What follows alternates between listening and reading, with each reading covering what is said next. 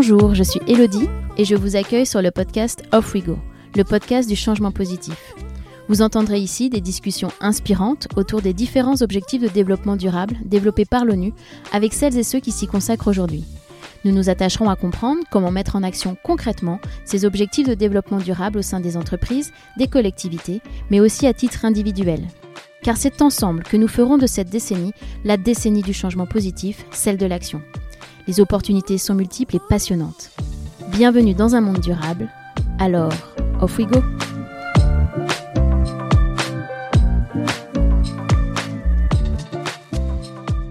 Depuis de nombreuses décennies, le capitalisme est le système qui régit notre société. Le profit comme seul objectif et le mythe de la croissance infinie sont bien ancrés dans les esprits et les règles intrinsèques des organisations. Mais on le sait, ceci n'est plus soutenable, il va falloir faire différemment.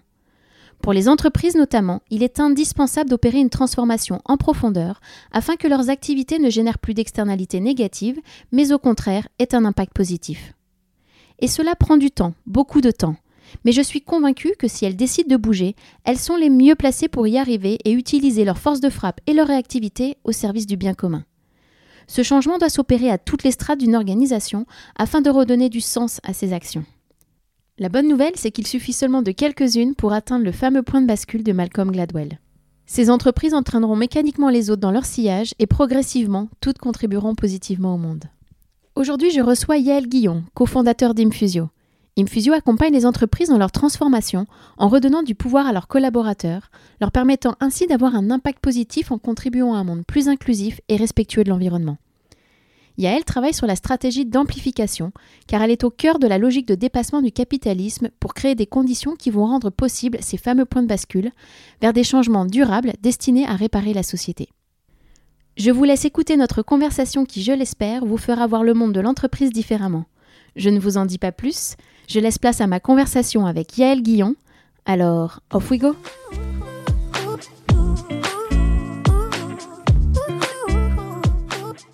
Bonjour Yael. Bonjour. C'est un plaisir de t'avoir au micro d'Off We Go euh, aujourd'hui. Alors pour commencer, est-ce que tu pourrais nous en dire un petit peu plus sur toi et euh, comment tu en es venu à t'intéresser euh, à ces sujets de développement durable? Eh bien oui, avec plaisir. donc j'ai 48 ans. Je pense que je suis entrepreneur euh, depuis toujours, mais euh, réellement depuis une vingtaine d'années. Euh, et comment je suis arrivé à ça? Je pense que j'ai toujours été animé par les enjeux de l'environnement.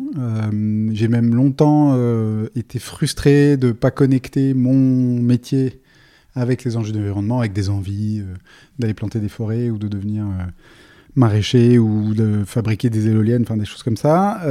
et, puis, et puis en 2017, j'ai eu la chance euh, de pouvoir participer à la, Session Lab de l'Institut des futurs souhaitables, que je recommande à tout le monde, à qui veut, euh, qui m'a permis de prendre conscience réellement de, la situation. Euh, donc ça m'a mis une grosse claque parce que je pensais que on avait des choses à faire, euh, mais que bon, euh, on allait trouver des réponses et des solutions et qu'on s'en sortirait. Et j'ai réalisé qu'en fait non, c'était déjà, c'était déjà la merde, hein. et que et qu'il y avait des choses qui étaient perdues définitivement et d'autres qui allaient disparaître aussi. Euh, et ça m'a aidé à me centrer, à me concentrer sur euh, le fait qu'il fallait agir, mettre l'essentiel de son énergie sur euh, un axe euh, pour pouvoir avoir un minimum d'utilité et d'impact et à recentrer mon activité, enfin mes actions sur ces sujets-là.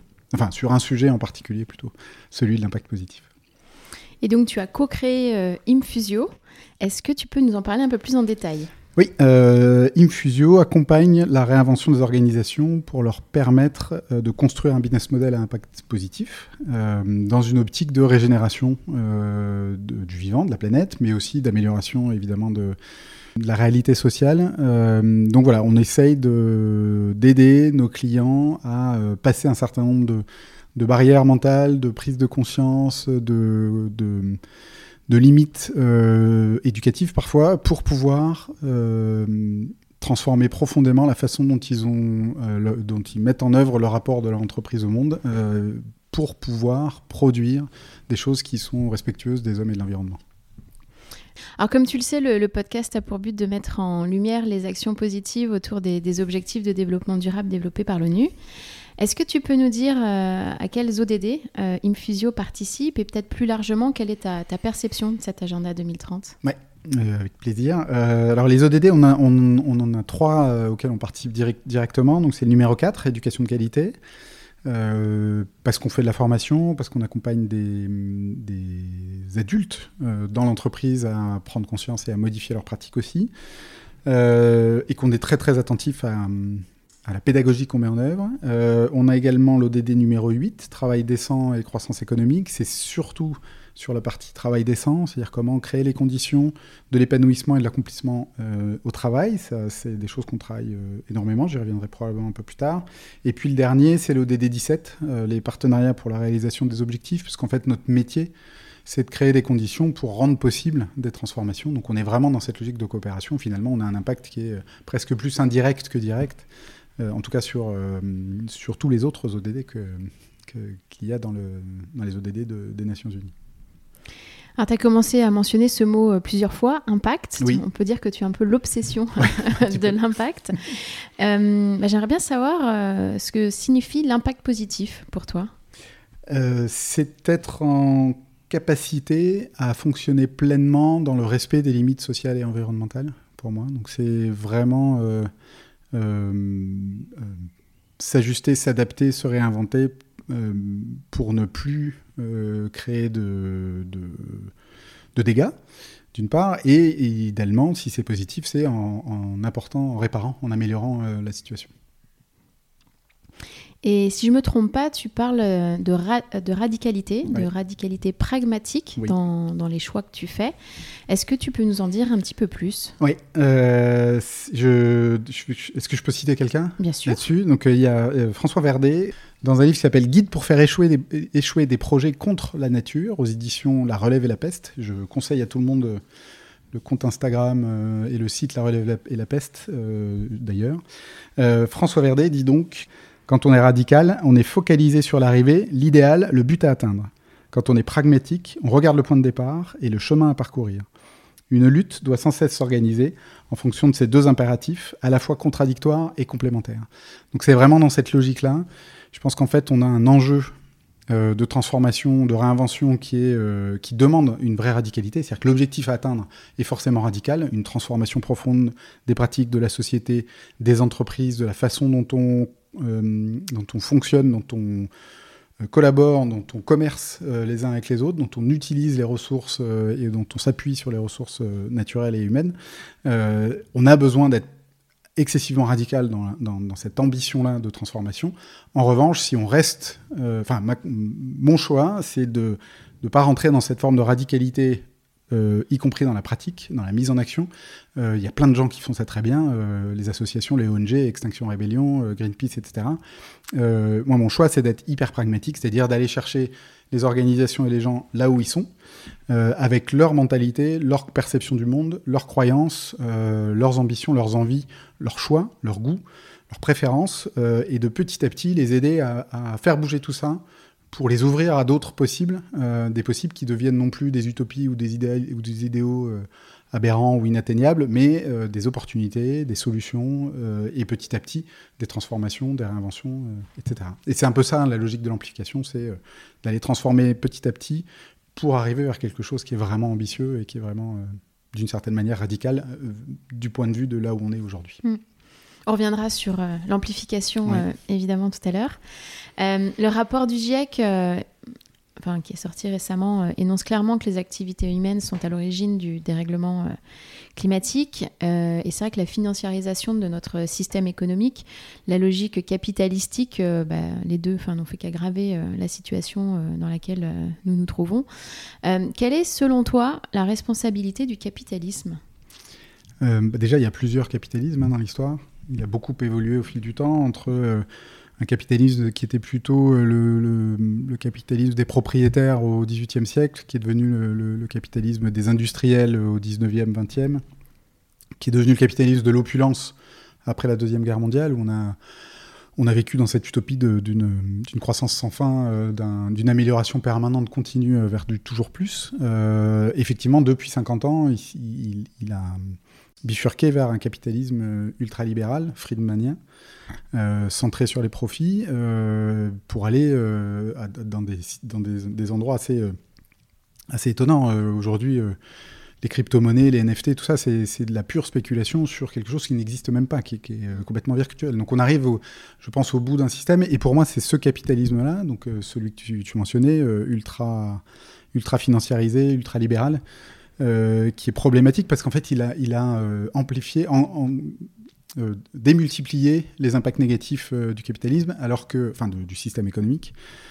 Alors que le capitalisme a aussi tout un pan euh, hyper positif. Il a sorti l'humanité euh, de, de, la pauvreté, de, la, pauvreté, de la misère. Euh, on, a, on vit beaucoup mieux, mm. beaucoup plus longtemps, en bien meilleures conditions physiques. on, peut, on a même au quotidien beaucoup plus de bien-être. On a beaucoup moins de famine, enfin, en tout cas dans le monde occidental. Mais même au niveau international, au niveau mondial, il y a une, il y a une baisse régulière. D'ailleurs, c'est tout le paradoxe. Oui, c'est tout le paradoxe. C'est ce qui nous met dans la situation dans laquelle on est. Et en même temps, ça a eu quand même des effets euh, bénéfiques, euh, bénéfiques et, terribles. en Exactement. Même temps. Exactement. Et donc, et en fait, euh, il y a quelque chose dans le, dans le capitalisme qui, qui est par nature positif, entraînant, et puis il y a ses excès, ce qu'on vit avec l'ultralibéralisme depuis quelques décennies qui provoquent ces aberrations aujourd'hui avec les pollutions, avec, le, avec le, les inégalités croissantes, euh, etc. Donc pour moi, l'enjeu, le, on parle d'anthropocène, certains parlent de, de capitalocène. Pour moi, on est bien là, c'est bien une logique de capitalocène, connectée non pas au capitalisme au sens large, mais au capitalisme ultra-financier, euh, à, la, à, la, théorie friedmanienne, à ce qui a été mis en place par Reagan et, et euh, Thatcher au début des années 80, mm-hmm. fin des années 70. Mais c'est vrai que du coup, maintenant, on se retrouve dans un système bah, hyper complexe la mondialisation en plus fait que euh, on est tous euh, liés les uns les autres. Hein. On a mm. bien vu même avec la crise Covid que euh, c'est un peu l'effet domino. S'il y a un truc qui s'écroule quelque part, tout le monde, enfin tout le monde suit. Mm. donc j'ai peut-être une question finalement un petit peu naïve peut-être, mais des fois je me pose la question est-ce que vraiment on peut sortir du capitalisme? Est-ce que c'est possible? C'est forcément complexe. Euh, c'est forcément incertain, même très incertain. Euh, sortir des excès du capitalisme, euh, je pense que pour moi, il y a, deux, éléments. le premier, c'est le fait que les mentalités bougent. au moins dans les pays occidentaux. Hein, je parle que de ce que je connais, je ne peux pas savoir, je ne peux pas me mettre à la place des pays émergents ou des pays qui, sont rentrés dans une logique de croissance et qui voient au quotidien leur euh, situation s'améliorer, elles n'ont aucune raison de faire un effort pour euh, ralentir ça, euh, c'est logique. Mais pour les pays occidentaux, je pense qu'il y, a cette idée d'une population qui petit à petit prend conscience des enjeux, arrive à comprendre qu'il y a un vrai sujet très important, qu'il y, a un risque majeur de disparition du vivant, de, de fin de l'humanité, de choses comme ça, même si c'est pas encore complètement intégré par tout le monde. Mais j'allais dire, je suis pas sûr que tout le monde réalise euh, non. se parle de ça. Mm. Clairement pas, mais avant le Covid, il y avait encore des climato-sceptiques et ils avaient encore euh, un certain crédit. Aujourd'hui, ça reste euh, présent, mais on est vraiment que dans les, dans les théories complotistes, on n'est plus dans la population générale. Le, le principe du changement climatique est intégré. Euh, par la population générale. Il n'y a plus de doute là-dessus. Et le, et le rôle de l'humanité sur ce changement, il est aussi euh, validé. Euh, alors qu'il y a encore 4-5 ans, il y, avait des doutes, on parlait des, des, des, cycles multimillénaires, que c'était déjà arrivé. Gna gna gna. Donc ça, pour moi, il y, a, il y a cette évolution-là. Donc c'est en train de venir. évidemment, on n'a pas le temps d'attendre que ça vienne dans 50 ans, hein, la prise de conscience. Mais cette prise de conscience vient. Et puis, on sait que la, vision d'une population sur un sujet, elle n'a pas besoin de toucher 100% des gens, il faut toucher 5, 10, 15% pour que ça bascule et que ça devienne un sujet évident et que les, choses s'y mettent. On est dans l'entre-deux tours des, présidentielles, euh, Macron a fait son coming out euh, écolo. Bon, bah déjà, le sujet, il est là, euh, et il parle d'une, on ne sait pas ce qu'il en fera, mais il parle d'une nation qui va être la, exemplaire du point de vue écologique, qui va aller deux fois plus vite qu'avant euh, sur la réduction des impacts. Donc voilà, ça devient un sujet euh, mainstream. Ça, c'est le, le premier point. on va arriver à un moment où, où on aura une bascule, et ce sujet d'une transformation du système, des modes de fonctionnement, des modes de consommation va, va prendre toute sa place, va devenir acceptable, compris, intéressant. Euh, et c'est ça qui va, qui va euh, transformer petit à petit euh, le, capitalisme ultra financier, on a un capitalisme des communs. Et l'enjeu, c'est vraiment ça, c'est cette prise de conscience la plus efficiente et la plus rapide possible qu'on peut continuer à avoir une forme de prospérité en sortant de cette logique de croissance et donc en sortant d'un certain nombre de d'aveuglement ou de dogmes euh, ou de croyances, appelons-les comme, euh, enfin appelez-les comme, euh, comme vous le souhaitez, mais de points qui sont des points très durs aujourd'hui, mais qui vont petit à petit se ramollir et qui vont se, se transformer en, en, dépassement et qui vont permettre de changer la, la, manière, la façon dont on, dont on est en relation avec les autres et avec le monde. Mhm. Voilà. Donc c'est les deux, c'est ces deux éléments-là pour moi qui font, qui vont faire la différence. Le tout, c'est d'arriver à faire ça très vite parce qu'on nous disait 2030, euh, dernier rapport du GIEC qui dit même 2025. Euh, l'échéance se rapproche. Euh, trois ans, c'est rien du tout. donc il faut, que très très vite on, passe ces bascules. Je pense pas qu'on y arrivera en 2025, mais, mais qu'on accélère. D'ici 2030, il y a moyen de vraiment avoir un changement un, basculement systémique pour dépasser ces, limites euh, liées à notre éducation, à notre regard sur, le, sur, le, sur la vie, sur le politique, sur l'économique, qui sont euh, très enfermants aujourd'hui et qui, et qui nous entretiennent dans ce, dans ce mécanisme qui nous empêche euh, de voir le dépassement possible, de voir qu'il y a des alternatives qui ne sont pas nécessairement celles de la décroissance mhm. et qui ne sont pas non plus celles de la croissance. Quelque chose, une troisième voie utile et qui fait sens justement, tu as mentionné euh, le mot amplification tout mmh, à l'heure, donc euh, tu réfléchis à ce, à ce concept. Oui. Alors, c'est pas forcément très parlant pour tout le monde. Alors, est-ce que tu peux nous, bah, nous, expliquer, euh, nous expliquer ce qu'est l'amplification? Oui, l'amplification, c'est un peu l'élément qui est au cœur de cette logique de dépassement, et notamment du, du, dépassement du capitalisme. le sujet de l'amplification, c'est de créer des conditions qui vont rendre possible ces points de bascule vers d'autres voire vers des alternatives, euh, vers des changements profonds, durables, qui, pourront réparer euh, au moins en partie euh, la société et le, monde. par l'amplification, ce qu'on souhaite faire, c'est créer les conditions d'une libération et d'une démultiplication des effets positifs dans les organisations. Et pour ce faire, on a besoin de passer un certain nombre de seuil, euh, de, prise de conscience, euh, pour comprendre, voir et ouvrir d'autres horizons, ou élargir les horizons plutôt, puisque c'est plus une continuité qu'une rupture, même si c'est euh, des enjeux de dépassement assez, assez ambitieux, enfin très ambitieux. mais ce qu'on voit dans l'amplification, ce qu'on perçoit dans l'amplification, c'est une logique d'entraînement, un peu comme quand on commence à pousser quelque chose de très lourd et de très difficile à faire bouger. Euh, il faut énormément d'énergie pour un tout petit mouvement au début, et puis il y a une espèce de momentum qui se met en place et qui se démultiplie et qui entraîne d'autres choses. Donc c'est cette logique-là, un petit peu euh, fractale, euh, de répétition et d'auto-engagement, de, pollinisation, de, contamination, de, propagation qu'on souhaite mettre en place dans les organisations pour rendre possible ces transformations systémiques. Donc toi, tu crois vraiment que justement les entreprises euh, du monde économique, hmm. euh, on va dire, euh, classique, sont la clé de cette amplification. comment peuvent-elles faire finalement leur part et, hmm. transformer ce, capitalisme de l'intérieur? En, s'appuyant sur les bienfaits du capitalisme, cette énergie, cet entrepreneuriat, cette créativité, cette inventivité, cette capacité à se mobiliser, cette capacité d'adaptation, ça, ce sont des critères, des éléments euh, communs à l'ensemble des, entreprises euh, dans le monde, euh, mhm. très clairement. elles sont beaucoup plus agiles, beaucoup plus efficaces que dans, les transformations et dans les prises de conscience que les cultures nationales ou les gouvernements qui sont contraints par d'autres choses bien plus, bien plus importantes. Évidemment, on ne change pas une boîte de 300 personnes comme un pays de 65 millions, c'est une évidence. et en revanche, on sait que, enfin, c'est Carbon 4 qui avait fait une étude en, 2019 euh, dont j'ai oublié le nom, mais qui disait que le, le rôle des entreprises et des institutions dans euh, l'atteinte des, accords de, Paris de 2015, euh, c'était à peu près 75% de l'effort à fournir. Mhm. Là où les individus tout seuls, c'était au maximum 25%, de l'effort à fournir. Mhm. Donc on a vraiment un potentiel de transformation et d'impact qui est extrêmement important du point de du côté des organisations au sens large, des entreprises en particulier, parce que elles ont les moyens, elles ont l'habitude, elles savent faire, elles savent aller vite, elles savent être euh, puissantes dans leurs moyens, dans leurs euh, actions. Et puis, euh, c'est aussi les entreprises qui ont rendu possible en 300 ans euh, une sixième extinction de masse. Donc, euh, la, précédente, c'est il y a 66 millions d'années. Et là, on fait ça en, quelques, quelques décennies, quelques centaines d'années. Donc, cette puissance-là, qui a été, qui est peut-être destructrice aujourd'hui, si on arrive à la retourner, ça devient une puissance aussi, aussi forte, mais dans le bon sens.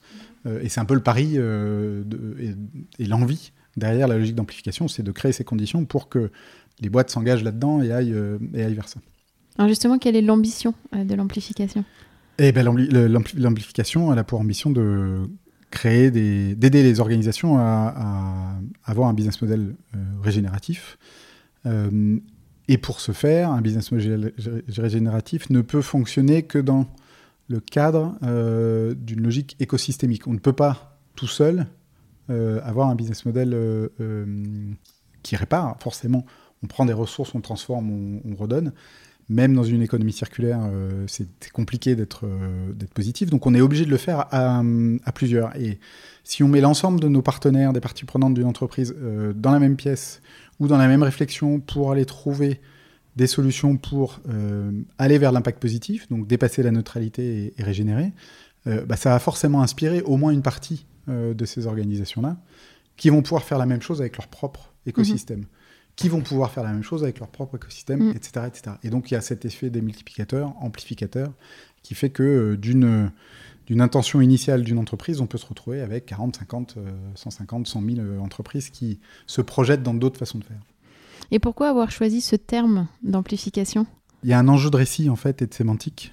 Euh, on a besoin de sortir des oppositions stériles de type croissance-décroissance. Euh, euh, qui, qui, qui, empêche euh, d'avancer parce qu'en fait ça, ça, fige les débats, ça fige les positions euh, et, on n'a pas le temps. on n'a pas suffisamment de temps pour faire table rase du capitalisme et inventer quelque chose de nouveau.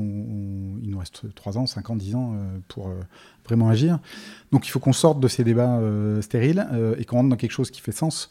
L'amplification, ça permet de donner du positif, ça donne du mouvement, ça, ça fait appel euh, à tout ce qui est euh, valorisé dans le capitalisme, c'est-à-dire euh, la dynamique, l'expansion, tous ces éléments-là, mais sur des bases bien différentes. Ce pas des bases de pur commerce ou de, pure prédation, ce sont des bases de transmission, de partage et, d'embarquement collectif. Euh, et donc ça crée un nouvel univers, un nouvel imaginaire qui, peut, j'espère, euh, euh, donner envie d'aller explorer sans, générer autant de craintes que ce que les, héros du, collapse, de la collapsologie ou de la décroissance aujourd'hui provoquent. Quoi. Mhm. Alors qu'ils n'ont pas forcément tort. Ils n'ont pas nécessairement raison, mais ils n'ont pas forcément tort. Peut-être que le monde va s'effondrer. Mais mais en attendant. Et puis tant qu'on dit le monde va s'effondrer, euh, ça ne favorise pas toujours la, mise en action positive vers euh, essayer de, construire euh, quelque chose qui, qui vienne faire bouger le système. Grosso modo, on revient à la logique du, pragmatisme. changer la sémantique, changer l'imaginaire pour pouvoir mettre en action et pour favoriser et faciliter ces, ces, changements de comportement et de, et de business model. Oui, vaut mieux l'action que finalement l'attentisme et attendre que le monde s'écroule. voilà, c'est ça. Si on ne fait rien, de toute façon, c'est sûr, il va s'écrouler. Euh, si on fait quelque chose, on n'est pas sûr d'y arriver, mais au moins on aura tenté. Non, non, exactement. Alors justement, comment on, déclenche cette euh, dynamique euh, d'amplification? Alors, c'est hum, tout dépend de, du niveau de maturité des organisations, des dirigeants avec lesquels, enfin, de, chaque organisation. en fait, on, on, a construit une, une échelle qu'on appelle l'échelle d'amplification, euh, qui est une échelle de maturité, euh, qui part des entreprises euh, qu'on appelle les entreprises du capital Océan, de façon volontaire, un peu provocante. ce sont toutes les entreprises qui ont comme finalité de générer des profits et de maximiser le revenu des actionnaires. Logique friedmanienne, on aurait pu les appeler les entreprises friedmaniennes, purement capitalistes ultralibérales, financiarisées, etc. Euh, bah, des boîtes qui sont là, euh, si on leur dit qu'il faut qu'elles aient un business model régénératif, euh, bah, ça, n'aura aucun effet. L'écart est grand. L'écart est trop grand, il est bien trop grand, surtout ça rentre pas dans leur modèle, ça rentre pas dans leurs croyances, ça rentre pas dans leur imaginaire, ça rentre dans rien du tout, ça rentre pas dans leur éducation, dans leur point de repère, donc ils vont le rejeter, c'est normal, c'est naturel, et le, et le repousser parce que la première question qu'ils vont dire, c'est comment je gagne de l'argent avec ça. C'est logique, c'est leur finalité, c'est comme ça qu'ils fonctionnent. Donc il faut partir, si on doit travailler avec des entreprises du capital Océan, il faut partir de l'un et essayer de trouver comment les aider à passer au cran suivant, au niveau suivant. et donc passer de l'entreprise capital Océan à l'entreprise responsable. Et l'entreprise responsable, c'est ce sont ces structures qui, qui, ont mis la RSE dans leur stratégie, qui sont toujours, euh, donc il y en a de plus en plus, hein, euh, en partie euh, parce qu'elles n'ont pas le choix, mais, mais encore celles qui le font de façon défensive, elles ne l'ont pas mis dans leur stratégie complètement. mais celles qui l'ont mis dans leur stratégie, elles ont encore comme finalité de générer du profit, mais elles ont compris qu'elles pouvaient améliorer leur performance en mettant la RSE dedans, soit parce qu'il il y a une population ou, une cible qui leurs clients le demandent, euh, soit parce que leurs financeurs leur demandent, euh, c'est de plus en plus le cas, c'est une bonne nouvelle, soit parce que leurs parties prenantes leur demandent, soit parce que le, COMEX a pris conscience d'un truc et qui trouve ça intéressant. quelle que soit la raison, généralement c'est plutôt opportuniste, c'est-à-dire améliorer la performance économique, mais elles rentrent là-dedans et en fait elles, passent un cap intéressant, elles pourront plus revenir en arrière. Euh, parce que c'est trop coûteux de revenir en arrière. Elle passe ce cap de dire, euh, en fait, si je suis attentif euh, au social et à l'environnemental dans mon activité, j'y trouverai des avantages et des bénéfices. Et en faisant ça, elle rentre sur un chemin où bah, ça va créer des opportunités pour les salariés en interne, ça va changer les rapports avec les, partenaires, avec les fournisseurs, euh, ça va être valorisé euh, par les institutions euh, gouvernementales par les, et par d'autres éléments. Et donc, ça va créer un momentum qui, petit à petit, va leur permettre d'atteindre le seuil du niveau suivant. Où là, on est dans un changement profond de culture, puisqu'il s'agit de, enfin, il s'agit des entreprises qui se disent, en fait, on doit arrêter d'abîmer. Euh, et il est important d'arriver à une situation où on est neutre par rapport à l'environnement, euh, à minima, et, au social. Euh, et donc cette logique, on appelle ça le niveau 2, c'est les entreprises contributives, celles qui vont contribuer à rééquilibrer les choses et à, à supprimer leurs externalités négatives. Ces entreprises-là, pourquoi c'est un changement de culture? C'est parce qu'en fait, passer ce seuil, l'économique devient un levier, un moyen et non plus une fin. Donc on n'est plus dans une quête pour le profit, dans une quête pour l'impact et pour l'amélioration de, la, situation.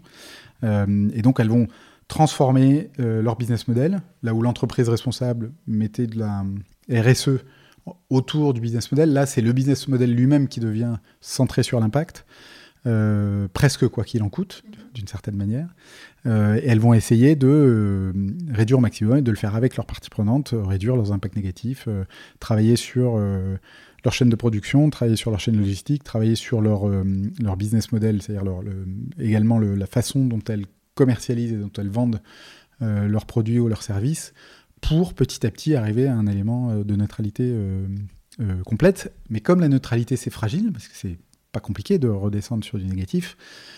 À un moment, elles vont se dire, c'est ok, comment on fait pour aller le cran d'après, c'est-à-dire améliorer la situation, euh, euh, rendre, euh, régénérer le, la planète, le vivant et, et l'énergie, l'épanouissement des hommes et des femmes de, nos entreprises. Et là, en fait, le, la seule façon de le faire, c'est de le faire avec ces parties prenantes, comme je l'expliquais tout à l'heure. Donc, elles vont avoir comme enjeu de, réfléchir à un business model d'écosystème et non plus un business model euh, d'entreprise.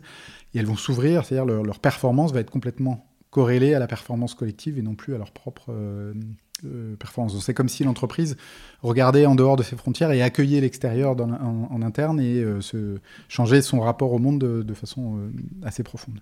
Donc ça, c'est les quatre niveaux. Donc, et c'est en travaillant sur chacun enfin, en faisant progresser les entreprises un niveau après l'autre, qu'on les amène, euh, in fine, à, un business model régénératif.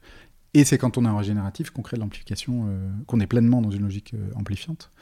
Et pour ce faire, donc pour pouvoir faire passer ces, différents seuils et atteindre chacun des niveaux, en fait, on a, et ça c'est un, travail, enfin c'est un constat après 15 ans de 15 ans d'accompagnement des transformations dans les organes. en fait, travailler le business model seul n'est pas suffisant. Parce qu'il y a ces blocages, ou ces croyances, ou ces dogmes, ou ces euh, points de repère, ou cet imaginaire qui fait que euh, je ne peux, pas, euh, peux pas changer le business model d'une boîte en lui disant faut mettre de, la RSE dedans, tu verras, c'est mieux. si elle n'a pas compris que c'était plus que aller chercher du cash supplémentaire. et donc on a constaté, nous, qu'il fallait travailler en parallèle les enjeux de gouvernance de l'entreprise, puisque ça parle de la, du rapport au pouvoir, de sa distribution ou de sa concentration. Si on veut être dans une logique amplifiante, on s'ouvre à son écosystème. Ça veut dire que le pouvoir, il est partout. Mhm. Il est plus concentré dans les mains d'un seul ou d'un petit groupe. Il est, plus, il est même plus au sein de l'entreprise, il est autour, euh, il est distribué autour de l'ensemble de l'écosystème. Il est, euh, en fait, il est euh, ancré dans l'impact. Mhm. Le pouvoir est dans l'impact et plus dans les personnes. Donc, on a besoin de travailler ça et d'assouplir petit à petit et d'ouvrir chaque entreprise à, à, changer son rapport au pouvoir et donc à changer sa gouvernance et à petit à petit inclure ses parties prenantes internes, ses parties prenantes externes, à, remettre les actionnaires au bon endroit, c'est-à-dire un, une des parties prenantes, pas la seule, pas l'unique, pas la plus puissante, rééquilibrer tout ça. On a besoin aussi de travailler toute la culture managériale, c'est-à-dire l'autonomie, la capacité à prendre des initiatives, la capacité à, changer les choses, euh, arriver vers euh, la neutralité ou, de l'impact positif. Ça se fait pas depuis le, le 53e étage de la tour du corporate, ça se fait sur le terrain au quotidien aussi, beaucoup. Ça se fait aussi euh, en collectif, évidemment, mais ça se fait beaucoup sur le terrain, et ça veut dire qu'il faut qu'il euh, y ait une culture dans l'organisation qui rende possible la prise d'initiative, l'expérimentation, des CRR et la capacité à modifier les rapports qu'on peut avoir avec ses partenaires, avec ses fournisseurs pour tenter des choses, expérimenter des, des, actions ou des modèles qui viennent améliorer les choses. Donc ça, c'est le deuxième point. Et puis le troisième, évidemment, effectivement, c'est le travail sur le business model en tant que tel, euh, où là, on va réfléchir à euh, comment on peut continuer à créer de la valeur euh, pour une entreprise, pour qu'elle puisse continuer à avoir des moyens pour investir, avoir des moyens pour payer ses salariés, pour payer ses fournisseurs, etc., pour produire, tout en faisant en sorte qu'elle ne, qu'elle ne génère plus d'externalités négatives. Et pour ça, bah, il faut ouvrir les chakras et regarder les choses de façon très différente. Euh, il y a des outils hein, là-dedans. Euh, le design thinking peut nous aider. Enfin, était, était dans euh, l'économie de la fonctionnalité est un levier vachement intéressant pour faire ça. Il y a d'autres moyens, d'autres éléments aussi, mais ça n'est possible qu'à partir du moment où on a commencé à déverrouiller les cerveaux et les, et les compréhensions et les perceptions du monde pour les engager vers quelque chose de différent. Et pour que chacun, que ce soit les dirigeants ou les salariés, euh, s'autorise à regarder les choses autrement et à se dire et pourquoi pas? Et après, il faut changer, euh, et c'est le dernier point, il faut changer la façon dont on mesure la performance. Euh, parce que tant qu'on reste sur une performance purement économique, bah, on ne peut pas changer ni les pratiques, ni la gouvernance, ni le business model. donc il faut commencer à ouvrir, à élargir. Et puis ensuite se dire, bah, si on reste dans l'imaginaire de la croissance, bah, Comment, euh, plutôt que de mesurer la croissance du chiffre d'affaires, on va mesurer la croissance des emplois créés, ou la croissance de tonnes de CO2 en moins, ou la croissance euh, du nombre de produits non créés ou non jetés ou, non produits cette année-là, euh, parce qu'on a recyclé, parce qu'on a transmis, parce qu'on a... Et les, entreprises qui sont certifiées euh, Bicorp ou qui se lancent dans cette, euh, dans cette certification ou les, les, sociétés qui veulent se lancer dans la définition d'une, raison d'être et devenir mm. société à mission, tu les, tu les classes où dans, ce, dans cette échelle? Euh, Alors les sociétés à mission, je vais commencer par elles parce qu'elles sont un peu moins haut, je trouve, de mon point de vue, que les, les Bicorp. Les sociétés à mission, c'est des entreprises du niveau responsable, donc niveau 1. C'est-à-dire qu'elles sont déjà, elles ont déjà la RSE comme un élément euh, essentiel de, leur stratégie, parce qu'il faut quand même y aller, euh, faire voter en assemblée générale par tous les actionnaires le fait que oui, ça change les statuts. Ah bah, ça change les statuts et ça dit bien euh, l'ambition, l'objet de cette entreprise, la mission de cette entreprise n'est pas juste de générer du profit et de, verser des dividendes, mais d'abord et avant tout d'améliorer, euh, de faire de son mieux pour améliorer la, situation euh, sociale et environnementale. Donc, euh, pour moi, c'est vraiment des boîtes du niveau 1 qui, vont vers le niveau 2, mais qui ne sont pas encore passées au niveau 2, c'est-à-dire au niveau de la neutralité du contributif. Et, donc, voilà, donc les sociétés à mission elles sont à ce niveau-là aussi parce que c'est une décision qui reste une décision prise par le COMEX avec les actionnaires et qui ensuite est déclinée et déployée euh, euh, au sein des, euh, de, l'organisation de l'entreprise. Il y a très peu de... Et c'est d'ailleurs un... un sujet euh, d'échange euh, que, que, j'ai eu de, de, temps en temps, enfin quelques fois avec les, les, membres de la communauté des entreprises à mission, sur le fait que euh, eux distinguaient, eux distinguent Bicorp, par exemple, des sociétés à mission en disant les sociétés à mission c'est un sujet stratégique puisque c'est le COMEX qui s'en charge, alors que Bicorp c'est juste une certif. Ça concerne les gens de la RSE, quoi. Euh, je pense qu'il y a une méconnaissance de Bicorp, mais voilà. Et, effectivement, ce n'est que au, euh, au, niveau du COMEX. Et ce qu'on constate, ce qu'on on accompagne quelques boîtes euh, qui sont sociétés à mission, ce qu'on constate, c'est que le principal challenge, c'est de faire vivre cette logique de mission par les équipes. C'est-à-dire comment est-ce que la mission qui a été décidée au niveau du COMEX devient une réalité euh, au quotidien, dans le travail quotidien de chacun des collaborateurs. Et ça, c'est vraiment un, sujet complexe. Et ça revient à ce sujet, de, à cette, idée de travailler la gouvernance, euh, la culture managériale et euh, ensuite le business model. C'est qu'en travaillant ça que ça va commencer à faire sens et ça va pouvoir être pris en main par les salariés eux-mêmes les sociétés, les bicorps et les boîtes qui s'engagent sur des, des, enjeux avec des très fortes contraintes, euh, société à mission, les contraintes, on se les pose soi-même. Donc c'est, euh, je décide des engagements que je prends. Ils peuvent être très ambitieux comme euh, tout à fait, tout à fait réalistes, enfin tout à fait euh, accessibles.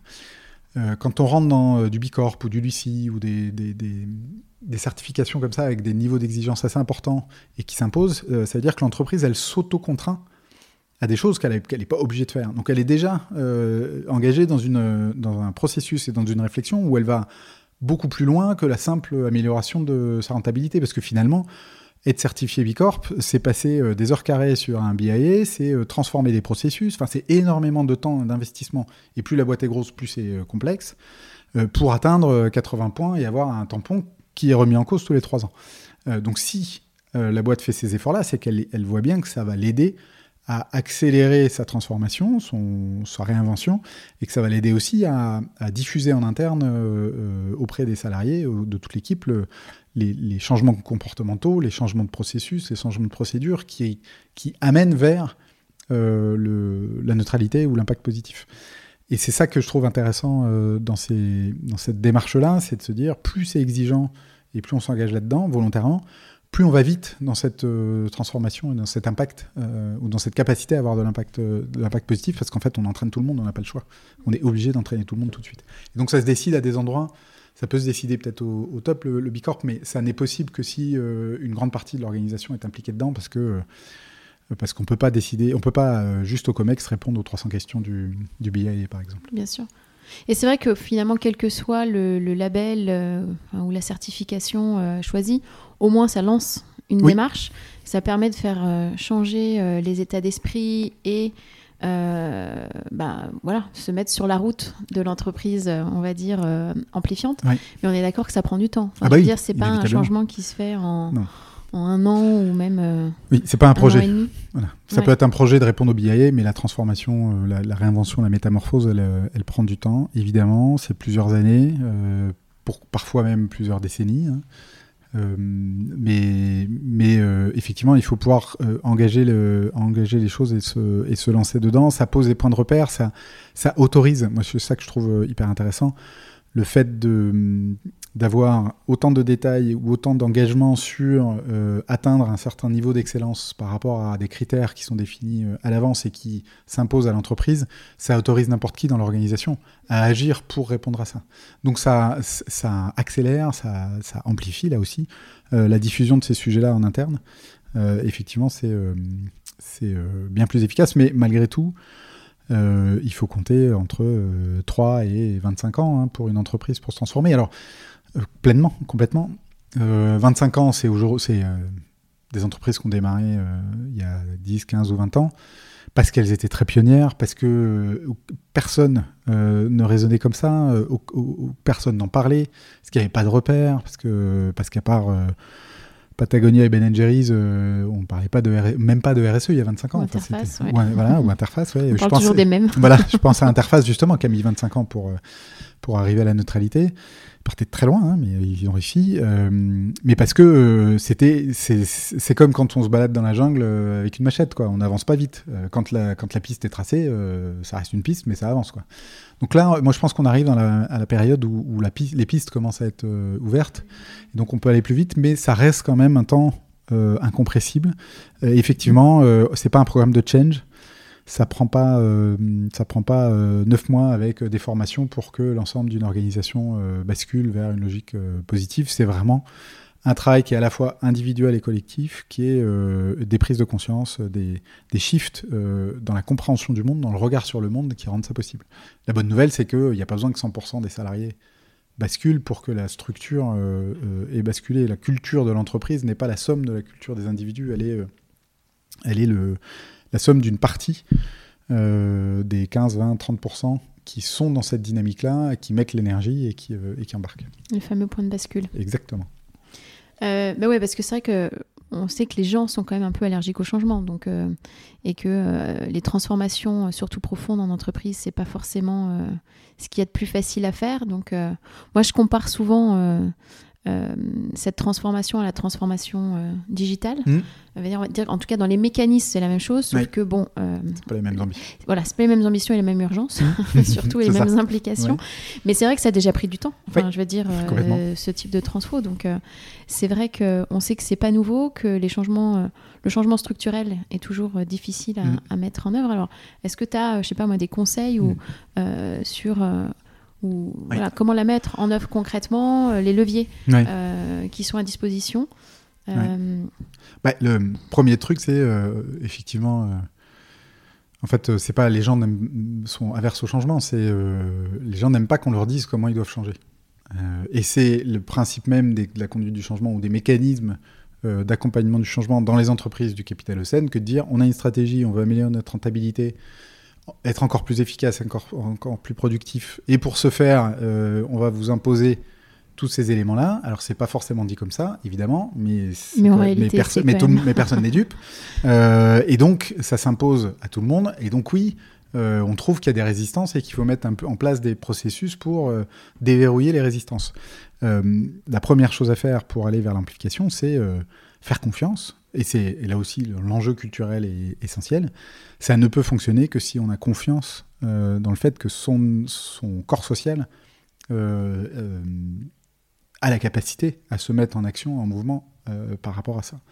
Et pour ce faire, parce que ça vient pas tout seul la confiance, c'est pas, c'est plutôt contre-culturel, en particulier en France. Clairement. On est très très bah, dans le contrôle. Dans le contrôle, dans, le, dans, le, dans, la vérification, euh, tout ça. Euh, c'est la, DARES, qui c'est le ministère du Travail qui fait des études statistiques sur le travail, depuis 2003, a démontré que chaque année, le, sentiment d'autonomie se réduit, de, pas de beaucoup, mais de façon régulière dans les entreprises en France. Et donc la conclusion de la DARES, c'est de dire le management parle d'efficacité, mais le management ne fait que du contrôle se concentre sur le contrôle dans la réalité. Donc il y a un discours qui est euh, déconnecté de tout ça, euh, enfin différent de, des actions. Donc le comment faire pour passer à un mode de une logique de confiance euh, ben, La première chose à faire pour moi, c'est définir une raison d'être, une mission, et elle peut se faire soit en petit groupe, soit en groupe plus élargi. Plus il y aura de monde impliqué, mieux ce sera, mais plus ce sera facile pour incarner. Plus ce sera facile pour incarner. Et en même temps, euh, on ne peut pas passer d'une culture du secret euh, et du pouvoir concentré à euh, directement une mission ou une raison d'être faite à, à 5 000 ou à 25 000. Donc on peut aussi le faire en plusieurs fois et, y aller étape par étape. Mais d'autant plus que les systèmes sont bien foutus. quand on est dans un système de méfiance, les salariés sont infantilisés, dans le, si je caricature un peu dans la, dans la pratique managériale et ils se comportent comme, euh, comme ils sont traités. Donc euh, évidemment, ils ne ils sont pas en confiance non plus vis-à-vis du management et ils n'auront pas envie de contribuer parce qu'ils auront l'impression que de toute façon, ils vont se faire enfler. Légitime. Donc il faut y aller étape par étape, mais construire une raison d'être, fixer un cap, avoir de la, clarté là-dessus, commencer à définir euh, des indicateurs d'évolution, de transformation non financiers, extra-financiers, qualitatifs, donner des moyens et les rendre visibles ces moyens-là. Et ensuite, euh, travailler avec les enthousiastes, parce qu'il y en a dans toutes les organisations, vous en avez tous, euh, des, collègues, des collaborateurs, des salariés qui n'attendent que ça, de pouvoir, euh, en plus de leur boulot, agir au service de quelque chose qui a enfin de, l'impact et qui crée une espérance finalement pour eux, qui viennent résoudre cette, cette contradiction, cette frustration qu'ils vivent au quotidien. Donc le, le sujet, c'est de laisser ces espaces-là, et vous verrez, euh, et ça, parle aussi beaucoup du, système hiérarchique euh, cloisonné. Euh, ces personnes-là sont capables de mettre énormément d'énergie et de temps sans pour autant dégrader ce qu'ils font au quotidien. Preuve que au quotidien, potentiellement, ils avaient la, possibilité de faire plus, sauf qu'il n'y avait ni l'espace, ni l'envie, parce que l'ambition n'était pas là. Donc ça, c'est vraiment la première étape, c'est engager là-dessus. Et ensuite, il y a un effet boule de neige, un effet euh, amplificateur. Ça, va se diffuser petit à petit. Il faut juste pas lâcher cette vision, ce cap, et travailler euh, aussi sur soi quand on est dirigeant, euh, à comprendre ce que ça veut dire que de laisser faire, de laisser agir, de lâcher ou de distribuer le pouvoir, de négocier avec ses actionnaires pour avoir l'autorisation A, de leur démontrer qu'ils n'ont pas tort, que c'est une bonne idée, que c'est productif, que c'est utile, de les former petit à petit à comprendre les bénéfices d'arrêter de, de, défoncer euh, l'environnement. Voilà. Vaste euh, sujet. Hein. Vaste sujet, c'est passionnant, je pourrais en parler pendant des heures. non, et puis c'est vrai que ça fait vraiment écho. Enfin, mm. moi qui ai travaillé dans les RH pendant euh, très longtemps, c'est vrai que voilà, c'est redonner du pouvoir aux collaborateurs, en tout cas plus que ce qu'il n'a actuellement. Voilà, l'autonomie, la confiance mm. doivent driver mm. finalement les entreprises plus que le contrôle et l'infantilisation. C'est ça. Euh, et c'est vrai que ça peut être euh, pour certaines entreprises, pas pour toutes, faut pas caricaturer non plus, mais un vrai changement culturel et euh, profond, mais qui est possible. Enfin, je veux dire, c'est jamais trop tard pour bien faire et on peut toujours commencer.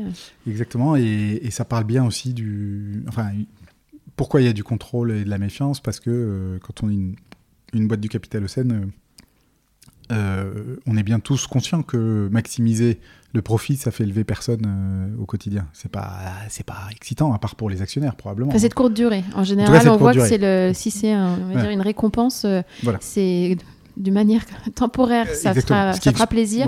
Mais après, on, si on n'a pas résolu la cause du problème, le, ça, reviendra. Ça reviendra, voilà. Et donc, les augmentations, ça dure le temps d'être augmenté. Les primes, ça dure le temps qu'on ait la prime. C'est la motivation extrinsèque. Et, et, la motivation intrinsèque, elle est, elle est elle se situe ailleurs, elle se situe dans le sens. Euh, et donc, c'est pour ça qu'on ne peut pas attendre des boîtes du capital Océan qu'elles soient en capacité à avoir un management qui soit pas contrôlant ou qui soit dans la confiance, puisque euh, il y a trop d'enjeux sur l'argent pour laisser euh, n'importe qui s'occuper de ça. Quoi. Donc, c'est contrôlé de, plus, de, façon très, très, très, très, mm. forte. J'espère que la crise Covid a pas mal généré de, de, choses chez les gens, et notamment, il y a eu beaucoup de de crise de sens. On a mm. parlé de beaucoup de bullshit jobs, euh, de grandes démissions. De grandes démissions. Mm. Ça a aussi montré euh, que ben, quand on travaille à distance, on n'a pas forcément les gens sous le, notre nez pour les contrôler et que ça marche quand même. Mm. Donc euh, on espère que tout ça mettra aussi dans la bonne voie pour. Oui, il y a ça. Et puis il y a les, pour moi, il y a aussi les jeunes générations. Ce... Celles, les 2000 et plus qui arrivent sur le marché du travail là, en, ce moment. Je sais plus si c'est X, Y, Z. Je sais pas, je sais plus comment elle s'appelle non plus, mais, euh, mais en tout cas, c'est les digital natives, c'est ceux qui sont nés avec le, le, portable dans la, enfin le, smartphone dans la main. Euh, et en fait, euh, je lisais un article pas, pas plus tard qu'hier sur euh, le fait que cette génération-là, euh, plus de 40% préfèrent, préfèrent ne pas avoir de job que d'avoir un job sans, qui n'a pas de sens. on est à 40%, donc on n'est pas loin de la moitié, c'est énorme. Et, et, ça va aller croissant. Et, et, donc, ce qui va se passer, c'est que les boîtes du capital ESN, si elles ne bougent pas, elles ne pourront plus embaucher. Donc, elles vont perdre de la valeur, elles vont être sous-performantes, elles ne vont plus remplir leur mission de profit, elles vont être obligées de bouger, en bougeant, elles vont changer la nature de leur fonctionnement et petit à petit, elles vont euh, transformer leur modèle pour aller vers du. Voilà. Et le partage de la valeur se fera différemment et la transformation sera possible. on a beaucoup parlé des, entreprises, mmh. euh, du monde économique, mais euh, est-ce que tu pourrais nous dire, selon toi, ce qu'on peut faire en tant que particulier mmh. ou citoyen? Je sais pas. Le... les deux. trouver.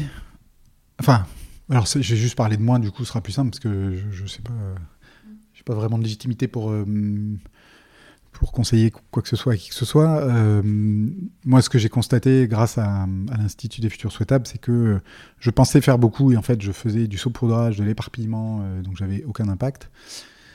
je suis d'abord passé par un moment de, un sentiment d'impuissance absolue en me disant en fait je ne peux rien faire, je n'ai aucun impact, je n'ai aucune, enfin moi tout seul, qu'est-ce que je peux changer? Pas grand-chose probablement, mais après j'ai repris euh, l'image de, l'épingle. Euh, une épingle, euh, elle est tellement fine qu'il suffit de peu de pression pour, pénétrer dans n'importe quelle matière.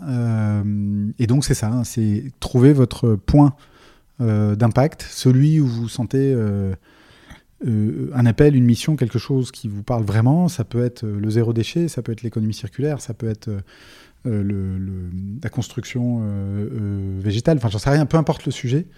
Mais si dès que vous le trouvez, eh ben, consacrez-y euh, l'essentiel de votre énergie. Euh, et si vous pouvez en faire en plus euh, un métier, bah, mettez-y aussi votre métier dedans parce que vous gagnez encore plus d'impact là-dessus. Et concentrez-vous là-dessus. On est, une multitude. Si, chacun dans la multitude fait quelque chose d'utile, au, bout du compte, ça fera beaucoup de choses. Et ça aura de l'impact. Enfin, j'espère. Qu'est-ce qui te porte au quotidien?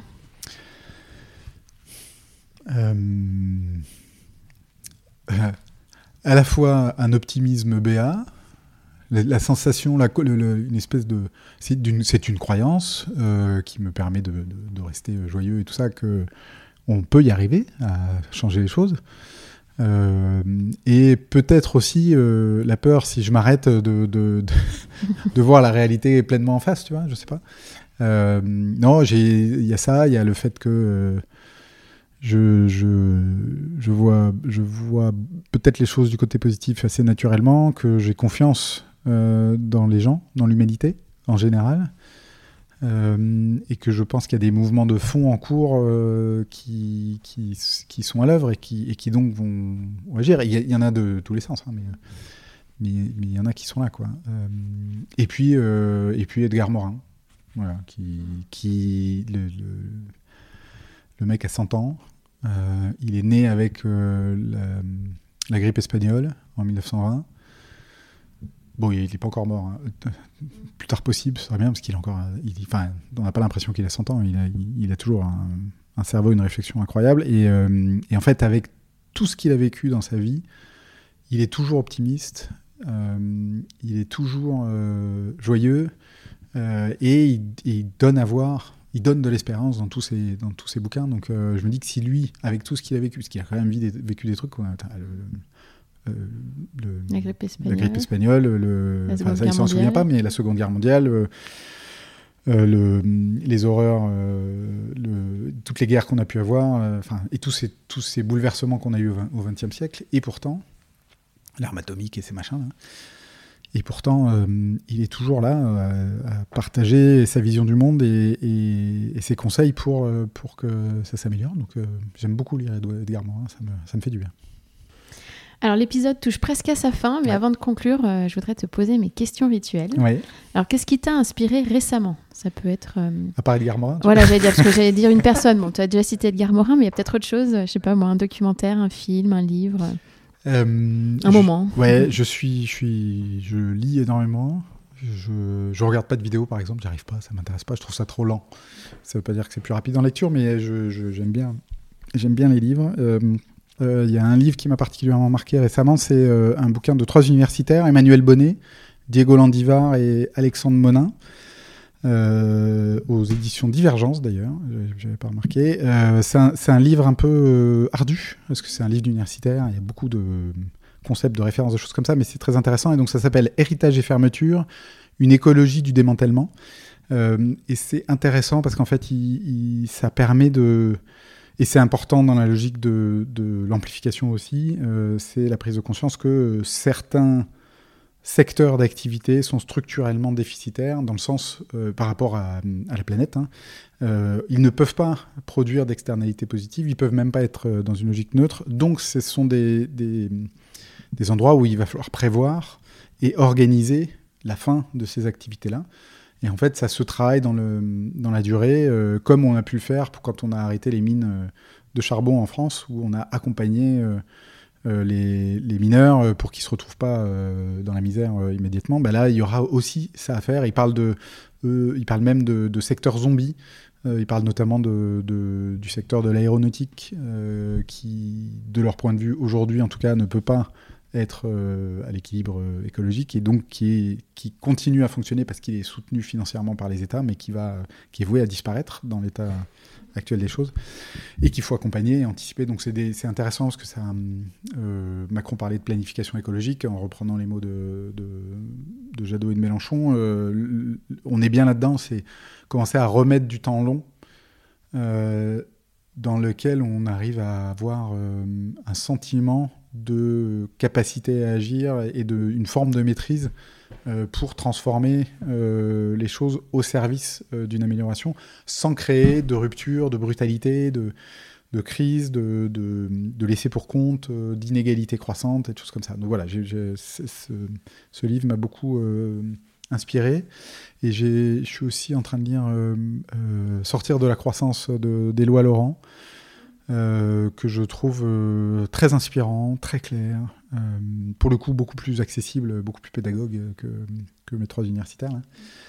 Hein. et qui et en fait j'ai l'habitude de, de, gribouiller sur les bouquins et de corner les pages où il y a des choses intéressantes et, je, crois que j'ai lu 60 pages et j'ai dû corner 58 pages de, son livre voilà donc tout est tout est tout est hyper intéressant mm. dans ce qu'il propose que dirais-tu à ceux qui hésitent à se lancer, à s'engager dans cette démarche? Un euh, conseil par où commencer? Ah ben, Qu'est-ce que je dirais Mettez de la vie dans votre vie, quoi. D'accord. Voilà. Très bien. Et pour toi, à titre personnel, quel changement positif euh, voudrais-tu apporter dans ta vie pour aller encore plus loin? Je vis en appartement dans un immeuble au 15e étage et je rêverais euh, d'avoir un jardin potager. Voilà. De, de, je parle même pas d'autosubsistance ou d'autosuffisance, mais juste de, de me reconnecter, ou de me connecter plutôt, parce que euh, urbain depuis toujours, euh, de me connecter à, la nature et de comprendre, d'aller euh, expérimenter la permaculture, notamment, de voir cette puissance que, pour le coup, la permaculture est une amplification. C'est une évidence. De voir comment ça fonctionne, d'en comprendre les mécanismes et de, et, de, et de regarder euh, et de m'émerveiller sur ce que ça peut générer. Mhm. Voilà. Un beau projet. un beau projet, mais il n'est pas fait encore. Euh, bah, Peux-tu dire à nos auditeurs où retrouver bah, ton actualité et celle d'Imfusio Imfusio, euh, et ben, sur les internets, avec, sur imfusio.com, donc im comme Marie, F-U-S-I-O.com. sur LinkedIn, on a une page LinkedIn où on publie beaucoup d'articles et de choses que je trouve bien. Voilà, et puis moi sur LinkedIn aussi. On peut me trouver sur LinkedIn. Voilà. Merci beaucoup Yael. Merci à toi Elodie. À bientôt. À bientôt. Merci d'avoir écouté cet épisode. Vous retrouverez toutes les références dans la barre de description du podcast. N'hésitez pas à le recommander autour de vous et à le partager sur vos réseaux sociaux. Si vous voulez continuer la conversation ou vous tenir informé de l'actualité du podcast, retrouvez-moi sur Off We Go le changement positif sur Instagram et Facebook. Et n'oubliez pas que la meilleure façon de soutenir le podcast est de laisser des étoiles et des commentaires sur les plateformes, et notamment sur Apple Podcast. Je vous retrouve dans 15 jours pour un nouvel épisode, et d'ici là, mobilisons-nous. À très bientôt.